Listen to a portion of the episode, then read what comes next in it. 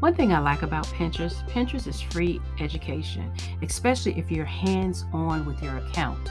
What I mean by that is every time you're searching for pins, pins that people already created, you have to read.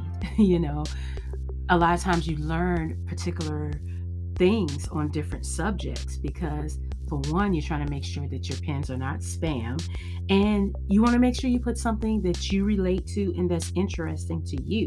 Okay, so keep that in mind. There is a lot of reading involved, but you will learn so much just through pinning. Okay. Um, creating your own original pins is a biggie now with Pinterest. When I first started with Pinterest back in 2012, it wasn't a big deal about creating pins. The big deal was recreating pins, excuse me, repinning pins that had already been created.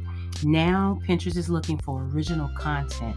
They want people to come in with something fresh, but you can still pull in an audience with pins that have already been created, okay? That's very good to know because repinning does you it doesn't require any skill you know but you have to be cautious in what you repin like i always say make sure you check for spam and explicit content okay? Then you have the area of collaborations. Keep in mind and i always talk about collaborating is good but make sure that you are checking who you are collaborating with, what they stand for, what their brand is about, and what they're pinning. Because you do not want to connect to someone who is spammy or who puts up explicit content, because this will make your brand look the same. Okay? It's almost like birds of a feather flock together. Well, it really works the same way with Pinterest. Okay?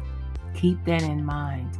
They also have now where you can do contests and giveaways, but it's good to not overdo them because, again, you don't want to look spammy, okay? As well as Pinterest allows you to keep your niche your niches in one place or you can spread them out, okay? You also can link your Pinterest to other social media sites okay? But it's most important, like I always say, to be active. As long as you show up at the right time, you know, with the right information, you can definitely pull in a great audience. Key points holidays are definitely a great time to post for Pinterest.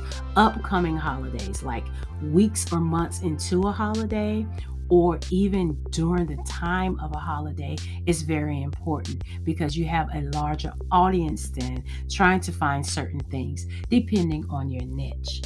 With my older Pinterest account, I had different things up there from hair to recipes to wedding ideas.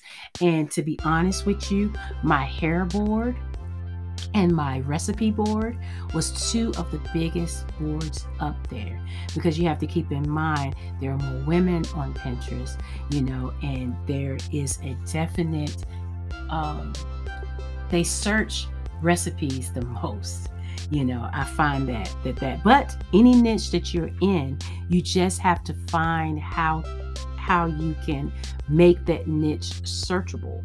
You know i will say any niche is searchable you just have to put your own little spin on it, make it attractive to pull people in to your Pinterest account. That's definitely, definitely important.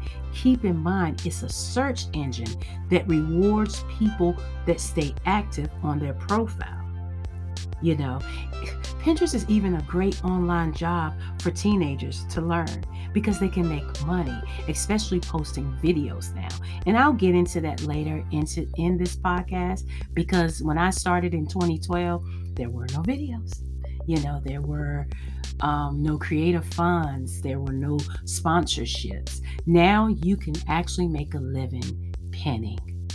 You don't even have to worry about a business. Just learn how to pin correctly which I will give you some tips on that, and you will be fine. Trust, you will gross a great amount of money. We'll get into that later in this podcast.